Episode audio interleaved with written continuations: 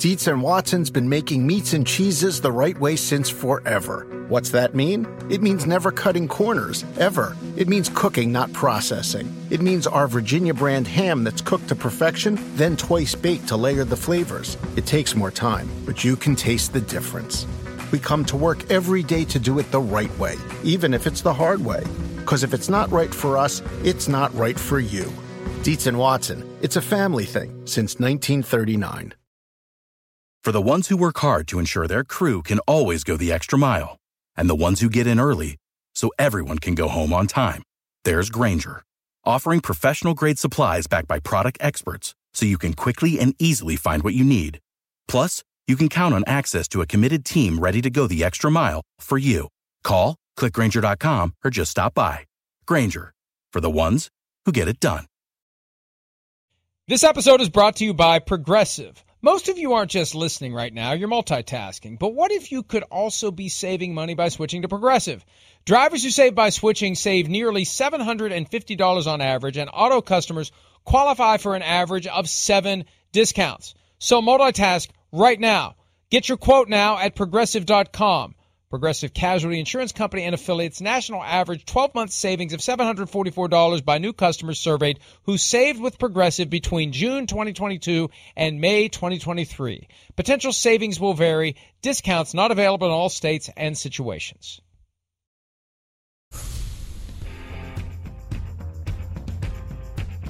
Sean Payton is doing an excellent job of generating interest and creating leverage. That was an item written yesterday by a certain hack who spews out, I don't know, six, seven, eight, nine, ten or more items per day. But that was one that occurred to me yesterday, Charean, after I saw the news yeah. that the Cardinals had received permission to speak to Sean Payton. That was something I was told Saturday night. It surprised me when I heard it because it it accurately predicted that Arizona would have an opening now, the Texans have also secured permission to speak to Sean Payton. At the end of the day, you know, this is kind of like the Deshaun Watson trade scenario where the potential new employee, last year Watson, this year Payton, creating multiple opportunities, creating a sense of competition among various teams that want him. Scarcity mentality kicks in.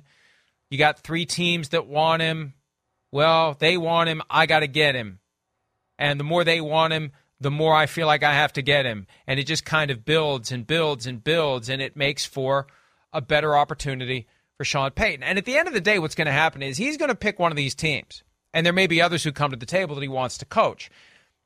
I, I think there's already a loose understanding of what it's going to take to get him, and I don't think the Saints are going to be unreasonable here. They're going to work with Payton. They're going to get fair compensation. And then Payton is going to go somewhere where he's going to get more than fair compensation from ownership. And I think having the Walmart conglomerate at the table guarantees he's going to get north of 20 million. Last year there was a report that the Dolphins are going to pay him 100 million dollars I think on a 4 or 5 year deal. He's going to get 20 to 25 million by the time it's all said and done or more from one of these teams. And uh, the first step is he's got to figure out which one he wants to work for, but the presence of the others is going to allow him to squeeze even more out of whichever team it is that he picks. I think two, at least two of those three teams are going to be willing to pay the 20 to 25 million. And you mentioned obviously the Broncos and the tons of money that they have. And I think the Texans also would be willing to step up and pay that money. The Cardinals, maybe not. I mean, that would be out of their character to pay a coach 20 to 25 million a year, but you know that may be his best option when you start breaking down what each of these teams offers. To me, the Cardinals may be the your best option um, because they don't have a GM because you could be head of personnel there. Uh, now, no coach has ever lasted more than six years as the head coach, but I don't know that Sean Payton would care about being there more than six years either. And you have Adrian Wilson and Quentin Harris in the front office, who are rising stars, who are up for interviews for a lot of these teams. And, you know, maybe you could work with them and, and be your own uh, GM, sort of the de facto GM, bring in Jeff Ireland, who he's long worked with, to help him there. And I just think the Cardinals may be the best option. Are they going to be willing to pay the money? I don't know that, Mike. That's to me, that's the big question with the Cardinals. But obviously, all three of them are willing to give up the draft picks because, as you said, they have an understanding of what the Saints are going to be looking for. Maybe not a done deal on what the Saints are going to look for, but they have a good idea, and they're obviously willing to give that up. And the Texans do have those two first round draft picks, but you have the GM situations in Houston and Denver that, that would give me a little bit of a pause. Payton's ultimate hammer, if the Saints try to drive too hard of a bargain, is to say, "Fine, I'll show up tomorrow and re- resume coaching the Saints." Uh, that that that's his that's his leverage if push comes to shove. But his relationship is so strong with Mickey Loomis that I think they'll work it out. They'll be cooperative. They, they understand he's moved on, and anything they get is a bonus. As it relates to Arizona, I got a trivia question for you. Since you do know that no coach has lasted there longer than six years. Who are the 2 Uh-oh. coaches that coached the Cardinals for six seasons? Do you know? Dun dun dun. Dennis Gr- Dennis Green and Coryell and and Jim Hanifan and Ken Whisenhunt. Those are the two. Uh, I almost years. said Hanifan. And I would not have guessed Whisenhunt. What's amazing is I used to get the NFL record and fact book every year, and then it was a point where it was yeah. only me and Chris Mad Dog Russo got the hard copy. Now I don't even ask for it anymore because I quit looking at it because everything that you need statistically you can find just, you know, by Googling it.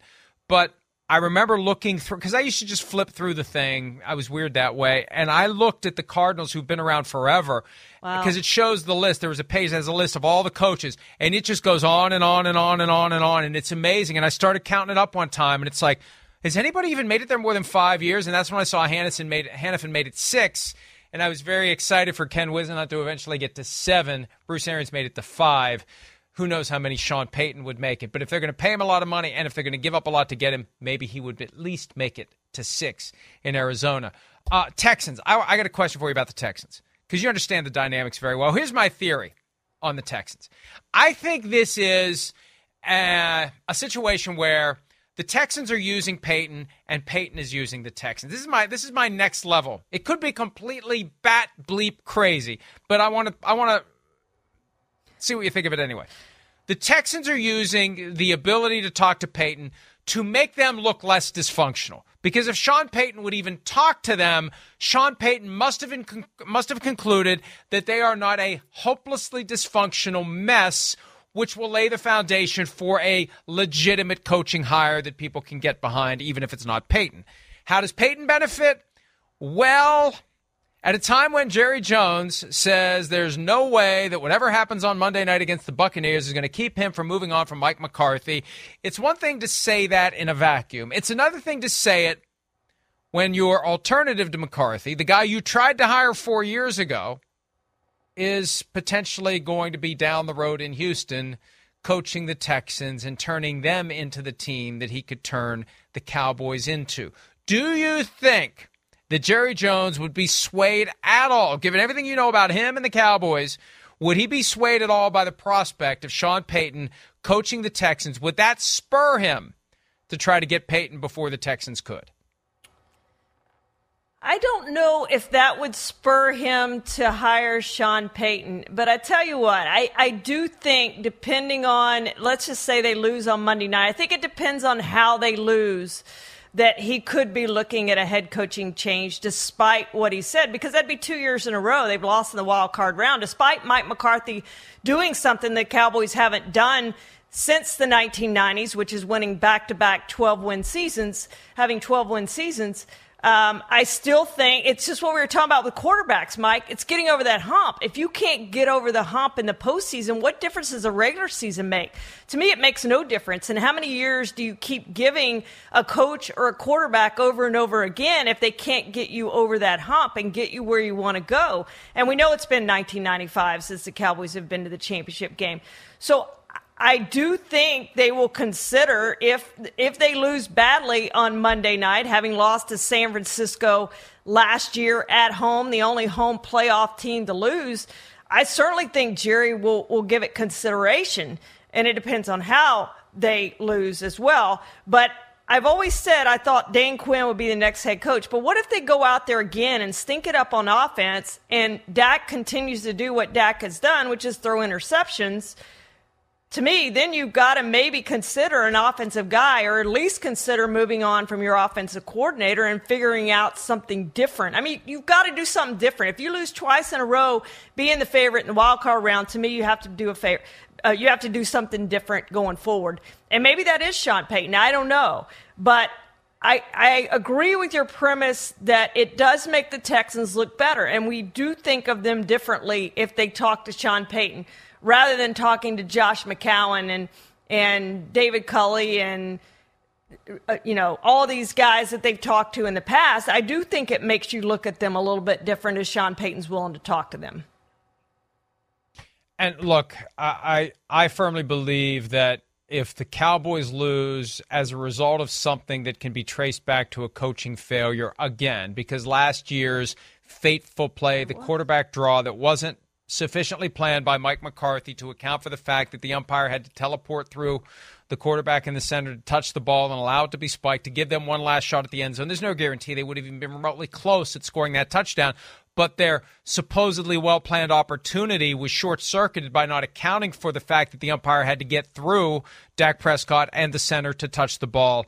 That's a failure of coaching. That's a lack of attention to detail. And we know Sean Payton is very buttoned up on those details. And um, I this is the speak now or forever hold your peace moment. I think for Jerry Jones. If you're ever going to hire Sean Payton, yeah. it's in this cycle because it sure looks like he's going to find one of these teams. And hey, we're only four days into the offseason. There are five vacancies. The Panthers and the Colts have yet to become connected to Sean Payton. Payton said on Fox Sunday that no team is off the table, including the Panthers. Who's to say there won't be another vacancy, Charean? Who? I, look, I, yeah. I feel very, I, ba- I feel bad even broaching this subject. I talked about it yesterday. If the Chargers lose in ugly fashion, if they lose as a result of a coaching failure, some of the big names out there want that job. And surely ownership is aware of it. Now, now, are you going to make the the major payment if you're Dean Spanos? But boy, what an opportunity at a time when Sean McVay is slinking away from the Rams because they're looking at a multi-year rebuild. You could bring in a high-end coach to work with Justin Herbert and take over that market. Maybe money well spent if you're Dean Spanos and the LA Chargers. But uh, Brandon Staley can end that talk conclusively. You know, he probably thought he ended it by getting to the playoffs. It's still there. If he wins on Saturday night on NBC with Al Michaels and Tony Dungy on the call, then then maybe it ends that talk once and for all. All right, let's go ahead and take a break. When we return, we're going to do a little wild card, super wild card, weekend preview with a segment called Take Your Pick. We'll do that next year on PFT.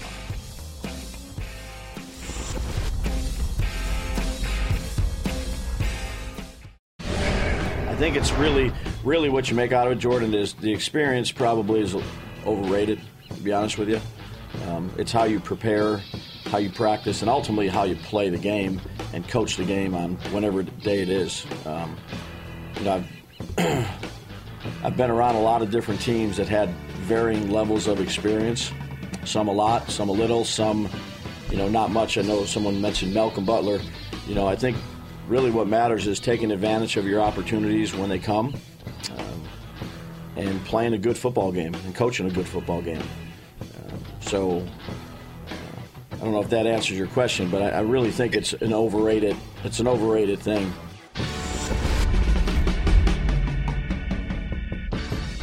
Brian Daboll, coach of the New York Giants, on playoff experience being overrated. It's easy to say that when your team largely has none whatsoever. First year head coach, quarterback who's never played a playoff game, running back who's never played a playoff game. One of the big differences, though, and it's helpful to have veterans in the locker room who can explain this to the other players. Rodney Harrison has said this time and again as the regular season ends and the playoffs begin everything is more intense, everything is just bigger, everything is accentuated. The pressure, the physicality, everything about it. You got to be ready for that. So Brian Daboll, who knows a thing or two about playoff football from his years as an assistant, he needs to get his players ready for that. It's not critical to have experience. Somebody's going to win the game, but if you've, you know, the the flip side is Tom Brady is going to be starting postseason game number 48, and I would like to say there's value in knowing what you do in that setting, not being freaked out by it, not feeling like the moment's too big. That's the challenge ultimately, Charean, is making sure that that these quarterbacks, especially the ones that have never started a playoff game before, don't let the moment get too big for them.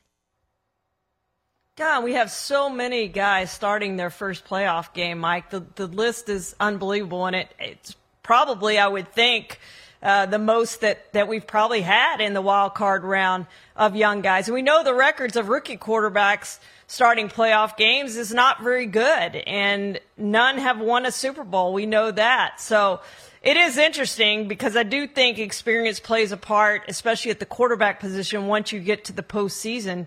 Um, but I'm with Brian Daboll that overall on your team, I don't know that, that, that you necessarily need that as a team. He has 17 of his 53, 53 players who have playoff experience. Five have been to the Super Bowl.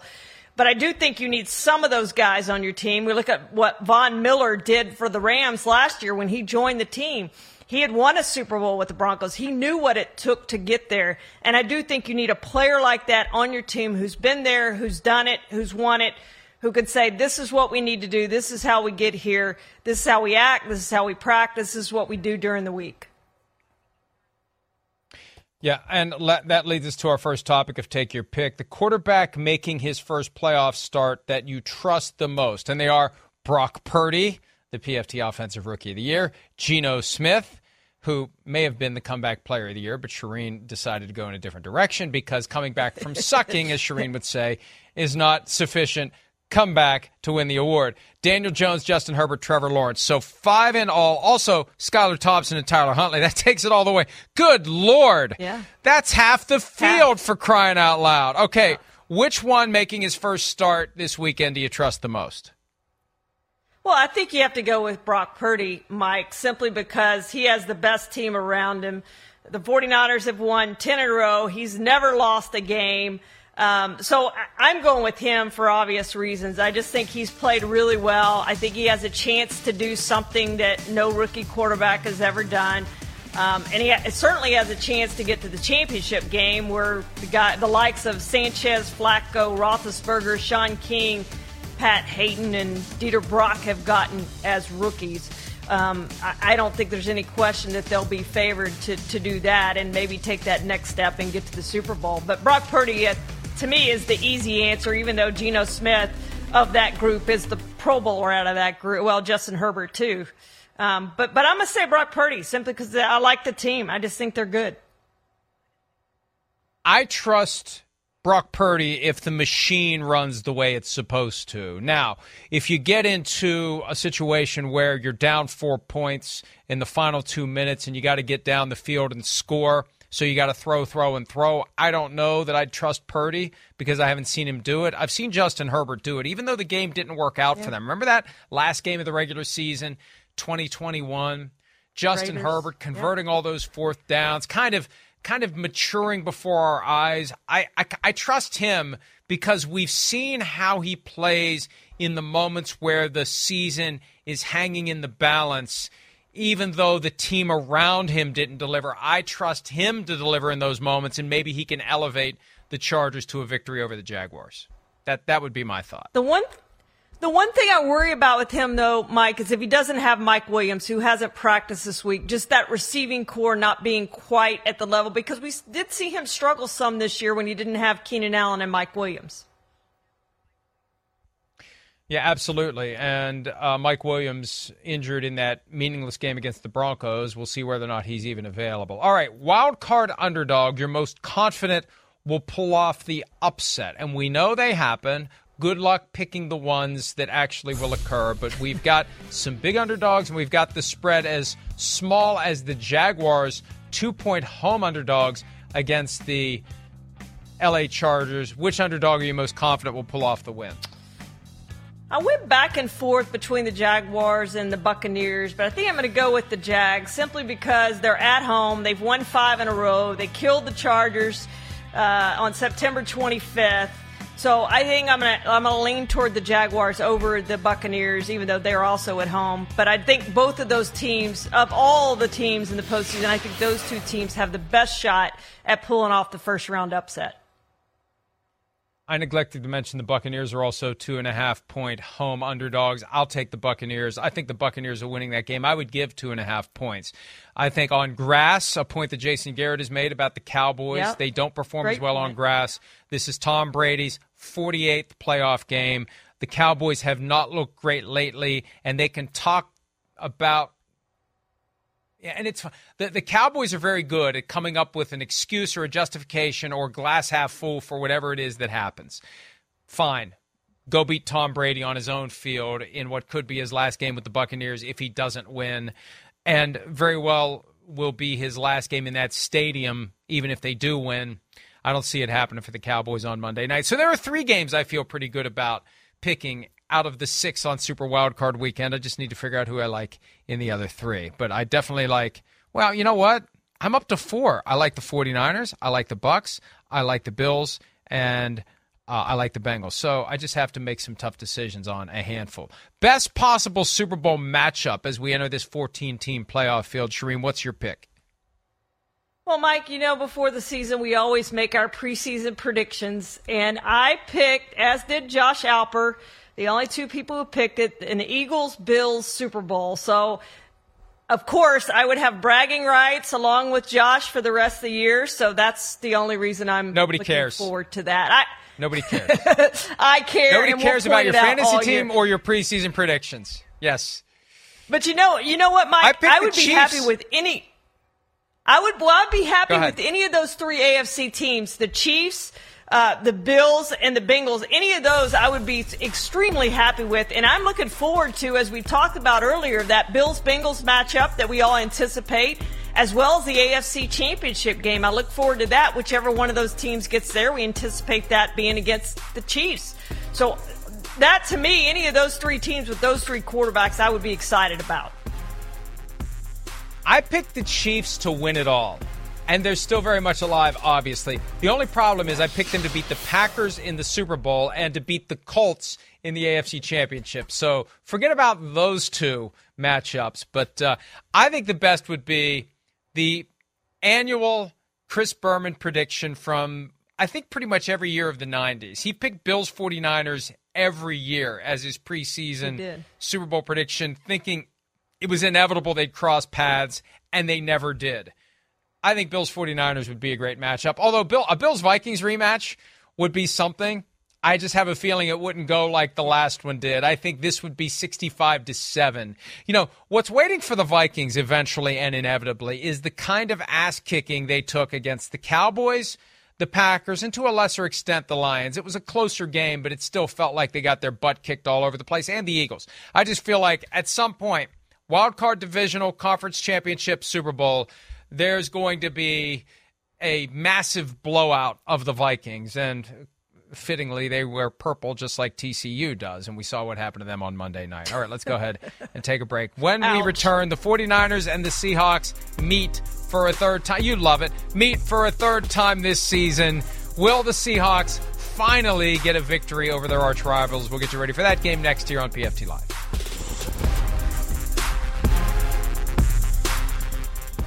Quaker has been a trusted name in breakfast for over 145 years, which means they've been milling oats since before the invention of the zipper, the stop sign, and the ballpoint pen. And while a lot of things have changed since then, some things have stayed the same, like the great taste and quality of Quaker oats.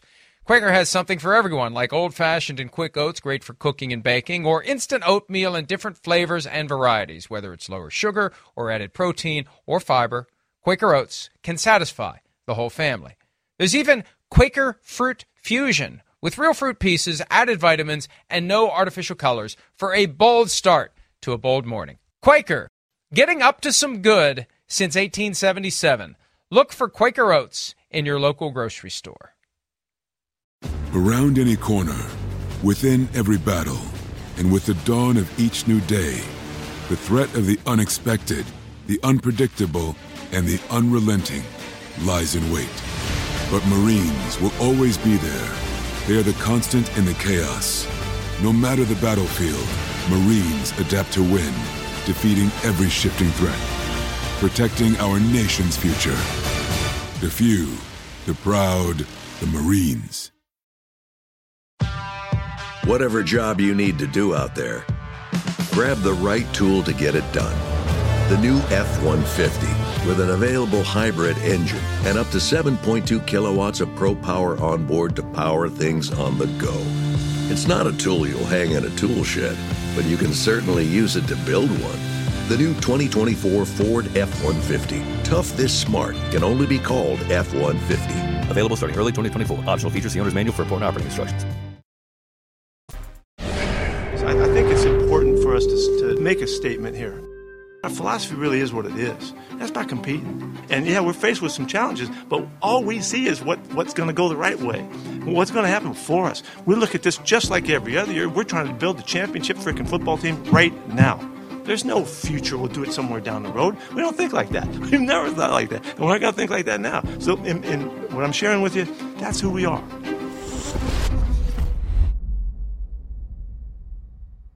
Pete Carroll, a little hype video there for the Seattle Seahawks as they get ready to do something few expected them to do entering the season. They made it to the playoffs, and they also enjoy the fact that the Broncos and quarterback Russell Wilson were among the worst teams in the NFL, especially since the Seahawks hold Denver's first round pick. Here we go, though. Round three, the Seahawks have not fared well against the 49ers this year. They are nine and a half point underdogs. It's moved a little bit in Seattle's direction. It was 10 at one point. I, I think the formula is simple. Executing it, Charean, is a different story. But the Seahawks need to sell out and stop the run and force Brock Purdy to beat them. Let's see if Brock Purdy can step up in the moment. And if he does, oh well, it was fun while it lasted. If he doesn't, that's the only way the Seahawks have a chance to get past the 49ers and pull off what would be a tremendous upset if the Seahawks can swing it. Well, one of us, uh, like last year, you picked the Bengals not to make the postseason. I picked the Seahawks not to make the postseason and thought they'd be, I okay. think I said, one of the worst teams in the NFL this season. That, of course, did not happen thanks to Pro Bowler Geno Smith, who in his 10th year will make his first playoff start. So they've already exceeded, obviously, my expectation. I, I think, Mike, what this says to me, and you've always pointed out, and you, and you did it when we were having this conversation about the Seahawks, is it's coaching and how important coaching is. And I think we go back to Sean Payton and maybe Jim Harbaugh as these teams are looking at coaches. Like, what do you give up in draft pick compensation and money? How valuable is that coach? And I think you see it with Pete Carroll. I think you see how important coaching is to get you to the postseason with Geno Smith as your as your quarterback, with a team of lesser talent, with some young guys like Kenneth Walker uh, contributing for you and big contributors for you. Tariq Woolen is another one who's really contributed for them. But I, I do think coaching is so important, especially to get you to the postseason. But then once you are in the postseason, it is very, very, very valuable. And so I credit Pete Carroll with what he was able to do with this roster this season and regardless, in my mind, whatever they do against the 49ers, I think they've had a great season, and I think it's a step in the right direction. And then I think the question becomes do you draft a quarterback with that high pick? This is a house money game for the Seattle Seahawks, and it is the ultimate in no pressure, no expectation. And I say this all the time. This goes back to I think the light first flickered for me. It probably did a long time ago, but at least in the age of of writing about, talking about, thinking about football all the time, it was the Cabo game. The Cowboys is the one seed in 2007. The Giants roll into town in the divisional round and beat them. You don't want to face a divisional opponent in the playoffs at any time, especially at home. The pressure's on you. They come in there every year. They're not intimidated by it. I remember back in 94 when the Vikings made the playoffs and the Bears came to town as the wild card and kicked the crap out of the Vikings, even though, if I recall correctly, and there's a chance I don't, the Vikings had swept the Bears that year. So you just don't want that. And we've seen it time and again. They say oh, it's hard to beat a team three times in the same year. Well, those first two games don't matter. What matters is the playoffs. And the first two games are pretty damn instructive on how much better one team is than the other but in 60 minutes of football on one afternoon with everything riding on it. That's the challenge. 49ers had a special season. That special season is going to be put on the line on Saturday against a team that gives no F's about it and would love. It's just like what happened Sunday night. The Lions went in and derailed the Packers' playoff chance, and they loved it. The Seahawks would love nothing more because they know they're not making it to the Super Bowl. They'd love nothing more than to derail the 49ers. That's the icing on the cake. That's another team like the Lions that will be happy with the outcome of the season, even if they don't win the Super Bowl, if the Seahawks can pull off this victory. I don't think they physically are capable of doing it from a talent standpoint, but coaching matters, as you said. And if they can slow down the run just enough to make Brock Purdy have to win the game, that's where they're going to have an opportunity to maybe keep it close and who knows, maybe get lucky and steal it. What what a lightning bolt that would be because that's the first game of the Super Wild Card round. And if the Seahawks would take them out, holy crap. And you know what else it does? My son and I have been debating this because he doesn't want me to think about any future matchups for the Vikings. He just wants to worry about the Vikings beating the Giants. He's all in, but he's nervous about the Giants. That's all that's what the only focus should be. Don't talk about any other games. I'll tell you this. If the Seahawks would do the unthinkable and knock off the 49ers, that gives the Vikings a different vibe. Because then the Vikings aren't looking at, okay, if we beat the Giants, what happens next? Oh, God, we go back to Levi Stadium and get stomped by the 49ers. No, thank you. No, the difference is, oh, wait a minute. Now we got two home games, not one. Now, different vibe. Now it would probably be Tom Brady coming to town or the Cowboys. Good luck with that. But still, it's it's different than this this uh, this tall task of going back to San Francisco and having what happened three years ago. So it's just it's it's a great game to have right out of the gates. And yes, it's easy to say the 49ers are the better team, and they are. But that doesn't mean the Seahawks have no chance to win. I'd put it at about 20%. And you know what? If I'm picking up one out of five cards I don't feel that bad about my shot at picking up that that the right card. I think one in one in five is is manageable, and maybe the Seahawks do get lucky, Charean. Well, Mike, I meant to look this up, but every I meant to ask the NFL this question. Every single matchup we have this weekend, these teams played in the regular season. Some of them are division opponents, as this game is, and and others are, are just they played in the regular season. So it's pretty interesting that all these teams have have played in the regular season, so there'll be uh, they won't be new matchups for for this year, but. The, the Seahawks have struggled against the 40 in the two games. Their their big players have struggled. Geno Smith in the two games against the 49ers, one touchdown, one interception, and two, took five sacks. The only touchdown they scored in those two games, offensive touchdown, they scored in those two games, came late in the fourth quarter uh, of that second game. So last month. So they have struggled against the 49ers, but when it, you have a team like that, Mike, that has this knowledge that they've struggled against the 49ers in two games this year, they're going to be loose and they are going to be aggressive and they're going to do things that you wouldn't normally probably see a playoff team do.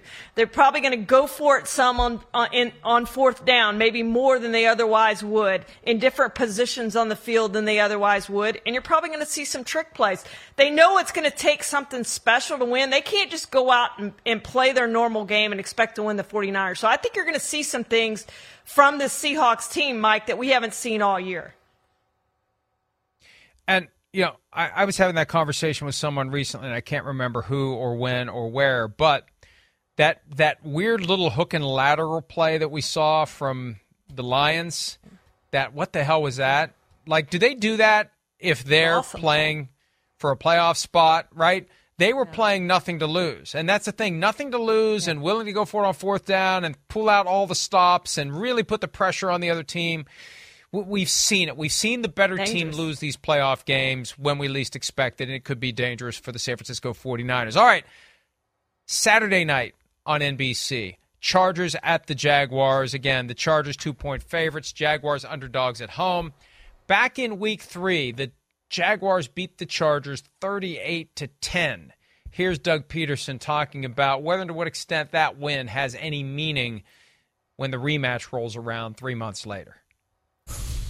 I mean, that's a long time ago. I mean, you know, there's some new faces on their side, there's some new faces on our side, and you know, schematically probably both the same. You know, with us and with them, and and, and really, again, we've talked about it a lot. I mean, you're not going to you're not going to trick anybody. It just comes down to execution. You know, both sides, uh, them, them, them, and us. You know, I think you go back and you watch it, and and you see, um, you know, from a just from an X's and O's standpoint, you know, and, and personnel standpoint, kind of how how we attack them, how they attacked us. You know, both sides of the ball and special teams, and then you kind of look at the whole body of work since, you know, and, and if there's anything that's changed and why it changed and, um, you know, and then you, you put your game plan together, you know, that way and according to that. And, um, you know, this is a good football team.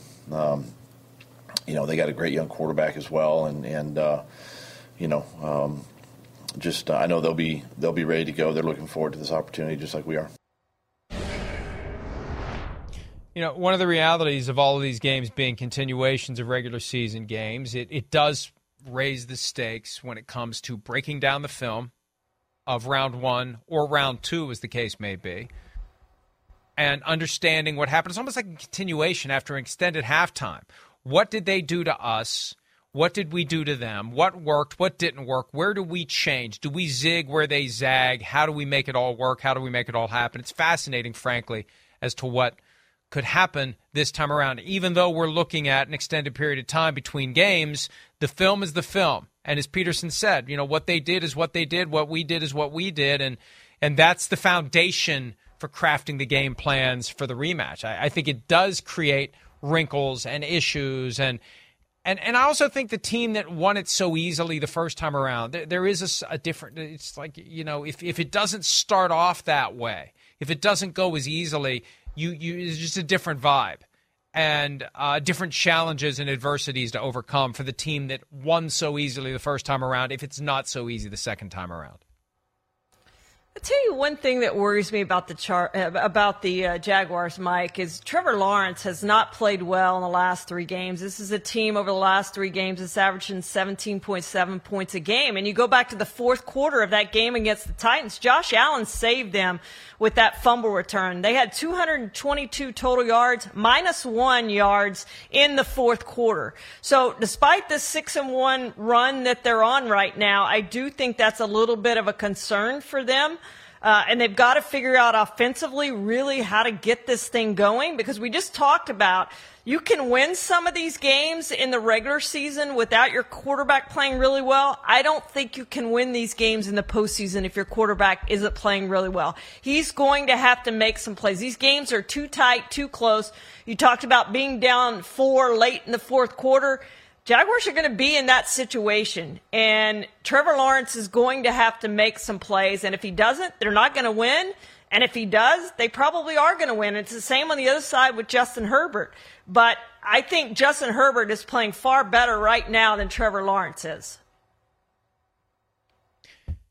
couple of NFC games to discuss that we haven't really delved into yet, including a rematch from a Christmas Eve whiteout in Minnesota that was won with a 61 yard field goal. Will the Giants take full advantage of their opportunity at a little revenge? We'll discuss that when PFT Live continues right after this.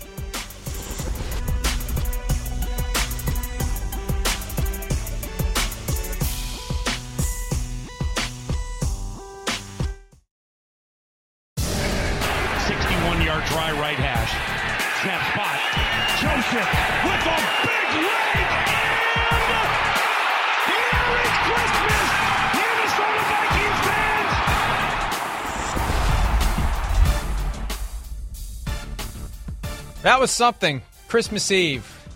61 yarder at the buzzer for Greg Joseph to win the game. Otherwise, we're headed to overtime. Back and forth, exciting game. Vikings up 10 nothing, blew the lead, fell behind, came from behind in the fourth quarter like they always do. One of the 11 one score games that they were involved in and that they won in 2022.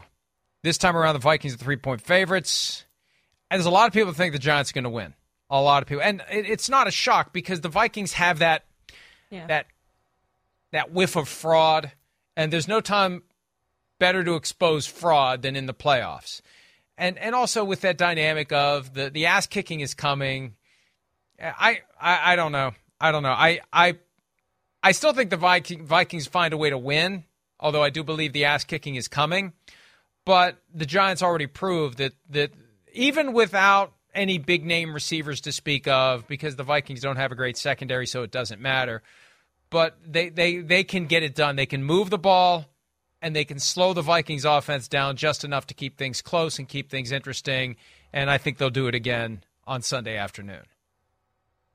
And if it comes down to a close game, Mike, I'm certainly putting my money on the Vikings considering how they've done uh, coming back in games and winning close games and all the things that they've done uh, in that area this year. And I think that's going to bode well for them in this game because I do think it's going to be a close game and come down the end. And they're, you know, they, they face that all year long. So I do think there's something to be said for that. Now, Kirk Cousins, we go back to how long do you stick with your quarterback if he doesn't get it done? One and three in the postseason. So to me, a lot of pressure on Kirk Cousins in this game to prove that he can win in the postseason and get it done. And I don't mean just this game. If you win one game at home, but I mean the Vikings feel like they're good enough uh, to go to the Super Bowl. So it's time for him to get this thing done, Mike. And a lot of pressure, I think, on on him this season, this postseason. Oh, absolutely. Absolutely. I mean, this is his first home playoff game in five years with the Vikings. They've only made it to the postseason one other year. They won in New Orleans somehow in the wild card round in 2019 and then were destroyed. Although it was close. Funny, I like the graphic. It was close in the first half. It got away from the Vikings in the second half when the 49ers switched to exclusive run game. But hey, this this is about what Cousins is inevitably going to be remembered as. Good, but, you know, not great. Good enough, but not great enough. And this is that Joe Burrow mindset. I, I don't know what what buttons need to be pressed on Kirk Cousins to just let him rip, but whatever that that thinking is that gets him to just throw the ball up to Justin Jefferson, even if he's not open, and just trust Jefferson to make a play. That that's what's going to come down to, and it's going to be Jefferson. You know, in that in that game where the Vikings won it with the 61 yard field goal. Justin Jefferson made the key play. It was third and very long, a quick little screen, and he just willed his way into the fringe of field goal range. If the Vikings are going to win this game, yes, Kirk Cousins needs to deliver, but they also need to get a big day out of Justin Jefferson. He's their key player offensively, and he's the guy that's going to make Kirk Cousins look a lot better if he's having a big day, Charean. Well, 12 catches, 133 yards, and a touchdown the last time. And Fabian Moreau and, and Darnay Holmes were just completely overmatched. So the Giants are going to have to do something different with him. Now, Xavier McKinney didn't play in that game, so he's probably going to help um, when he comes back this week. So that'll be a little bit different. But he absolutely torched them, as he did many teams this season. But they have to figure out, and I think that will help the Giants, having played Justin Jefferson early this season, to figure out that – we can't do the same thing we did last time. We have to play him differently. So I do think from that respect, it does help them in figuring out how to stop them. It's still not going to be easy, but they have to do something different than what they did the last time. One of the things that flowed from the Vikings' most recent loss, the 41 17 defeat at Lambeau Field, the idea that that they need to remain committed to moving Justin Jefferson around because one of the issues in that game they didn't move him around and that was the whole idea of the Kevin O'Connell offense like Cooper Kupp, move him around create opportunities for him to get open by not having him in the same place all the time so at some point in this postseason the Vikings are going to need that from Justin Jefferson and from the offense and they may need it as soon as Sunday Monday night the second annual Monday Night Football Super Wild Card game. Cowboys Bucks this time around. Again, the Cowboys are favorite. I still don't know why. How concerned are you, Charean, by the fact that the Cowboys looked so bad in a game that that they didn't know was meaningless? They went into that game thinking we still have a chance of being the one seed. They looked awful in that game, losing twenty six to six to the Commanders. They looked disinterested, Mike, like they didn't want to be there. And maybe that was the mindset of, well, the Eagles are going to win anyway. Jalen Hurts is back, and you can't go onto the field thinking things like that. You go onto the field thinking, you know, we're going to win this game and we're going to do what we have to do. But they look terrible. And it's probably their worst performance of the season. They didn't play very well at home against the Texans either. There's a couple concerning games in there, but to end the season on that, to me, uh, leaves you completely concerned going into Tampa, a team they lost in week one to Tom Brady. And we know his record, 35 and 12 in the postseason. And the last 11 postseasons, Mike, Tom Brady has played. Only once has he been one and done. And of course, that was his final season in New England when they lost to the Titans. And that came right down to the end as well. So yeah, I think the Cowboys right now, I, am not going to be at all surprised if they go in there and lose and are one and done. Not at all. Brady made the comment this week. He thinks that the Buccaneers will be as healthy as they've been all season on Monday night. And look, there there have been a couple of occasions this year when the Buccaneers were in prime time. Thursday night game against the Ravens and the Monday night game against the Saints. Down in the fourth quarter by multiple scores. There's an an urgency, there's a vibe, there's just something that comes over Brady that feels like the clock physically turns back five, seven, ten years. And you know, the no huddle offense when they need it is so effective. You can't use it all game long because it would put way too much pressure on your defense if you have quick drives. Uh, whether the drives result in a touchdown or whether they're three and out, your defense is back on the field way too soon. But boy, late in the game, they can kick that in, and Tom Brady looks like the guy he's always been. And and I know that for long stretches of a game, he will look like not the guy that he's always been. But I, I'm I can't I can't I cannot. I don't care that he's 45. I don't care that at times he's been ordinary he's got himself, Charean, in a spot where everything they want is in front of them. And oh, by the way, oh, by the way, when they won the Super Bowl, they were the five seed. This year, they're the four seed. And they're healthy. And everyone, you know, he's tried that that crap before. No one believes in us. I remember when they beat the Chargers the last year they won the Super Bowl in the uh-huh. divisional round. He said to Tracy Wolfson on the field, nobody believed in us. I mean, bullcrap, Tom. Everybody believed in you. Where are you getting that from? Well, this year, he can say nobody believes in us, and he needs to look no farther than the fact that his team is a two and a half point underdog at home against a team they beat 19 to three in Week One. We need to take a break. When we return, we're going to draft the most important non quarterbacks heading into Super Wild Card round. We'll do that next year on PFT Live.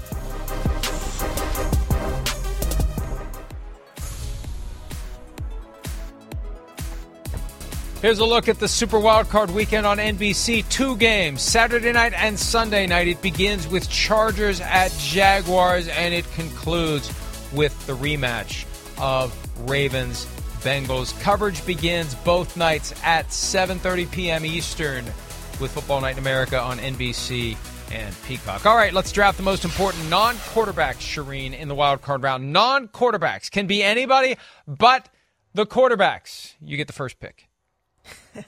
Did you notice that graphic who the Ravens player was, Mike? Justin Tucker. How about Justin Tucker? Wait, he might be their most important player. Well, is that well, Justin Tucker? Well, no, Mark, An- Mark, Andrews may disagree. That's Mark. Yeah, Andrews, Mark Andrews sorry. may disagree but with Justin, that. Yeah. All right. Justin Tucker may be their most important player. And so I was just laughing at that. That when I did a quick look, I thought it was Justin Tucker. I'm like, that's pretty pretty good. Of course, it's not going to be their quarterback, but I'm going to go with Micah Parsons because the Cowboys had only six sacks in their final five games. Mike, we know that Buccaneers offensive line is not very good. In Micah Parsons' last six games, he had 1.5 sacks, six quarterback hits. He was not as good late in the season as he was early in midseason. Week one against the Bucks, he was dominant, two sacks, two quarterback hits.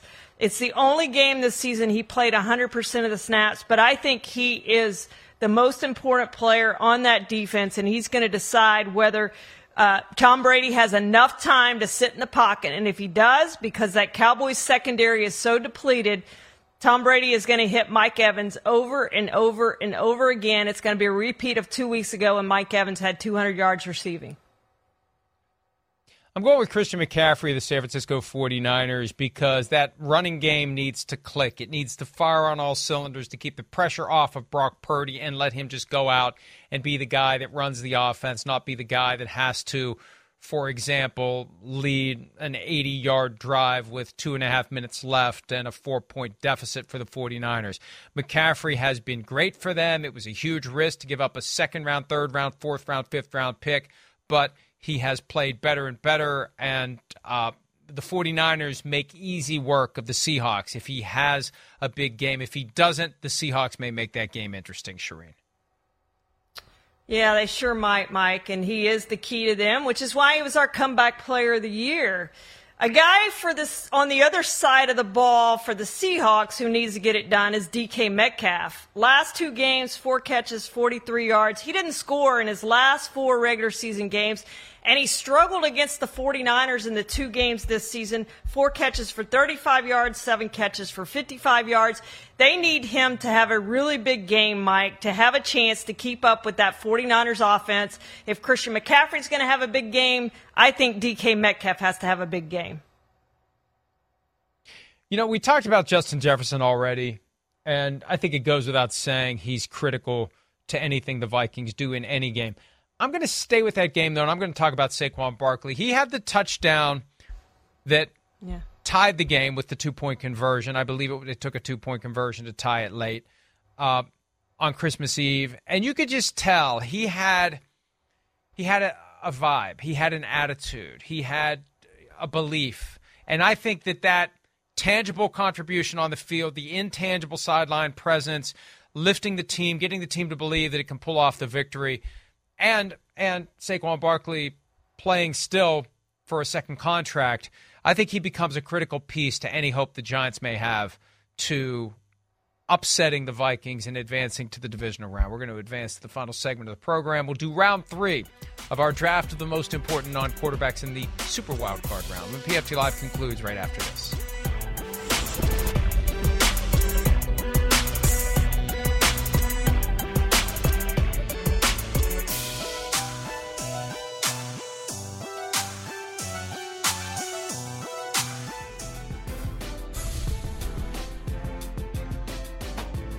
All right, there are the selections so far. The most important non quarterbacks in the wild card round. We each have one selection left. Charean, who do you have? Well, I'm going to go with the offensive line, and that's Bengals uh, right guard Max Scharping.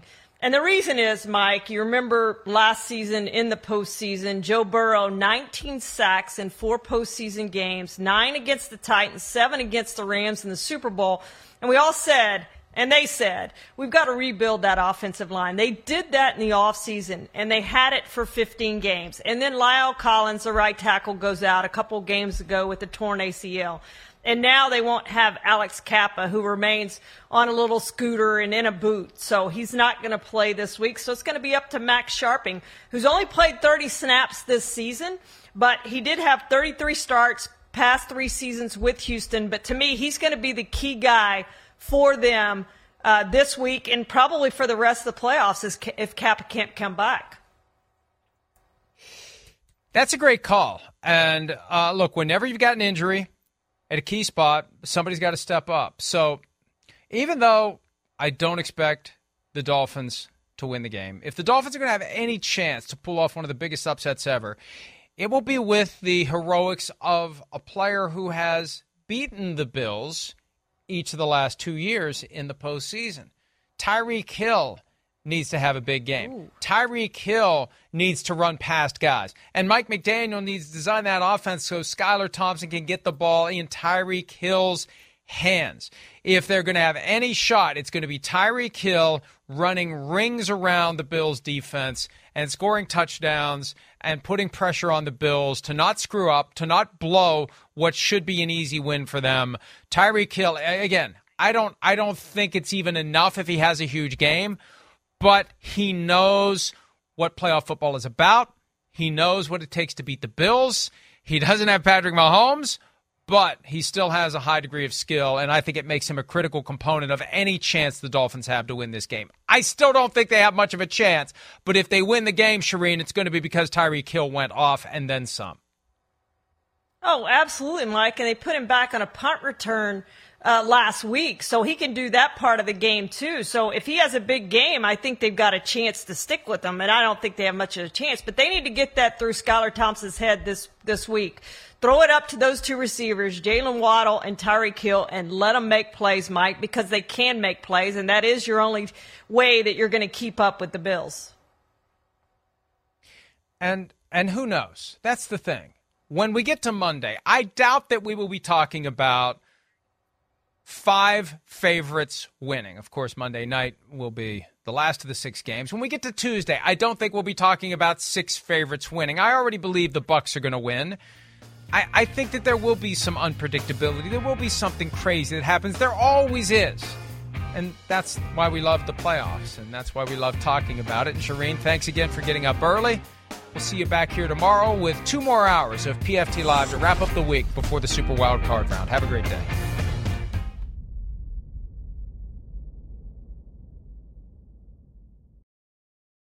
Caesars Sportsbook is the only sportsbook app with Caesars rewards. That means win or lose, every bet brings you closer to the types of perks only Caesars can offer, like hotel stays at over 50 iconic destinations, bonus bets, daily profit boosts, tickets to the game, dining, and so much more. Whether you're a new or existing customer, Caesars Sportsbook is always rewarding. Must be 21. Gambling problem? Call 1 800 Gambler. Caesars Sportsbook. Don't just spectate, participate. Start clean with Clorox because Clorox delivers a powerful clean every time. Because messes happen. Because. Hey, honey, you know your dad's world famous chili. Yeah, the one that takes 24 hours to make. So I was trying to help out and bring the pot to the table, but it was like super hot. And then I, um, dropped it. And now the floor looks all, you know, stained with chili. Look, the point is, you guys cool with pizza for dinner? honey? Ooh, yeah, that happens. So start clean with Clorox. Use Clorox products as directed.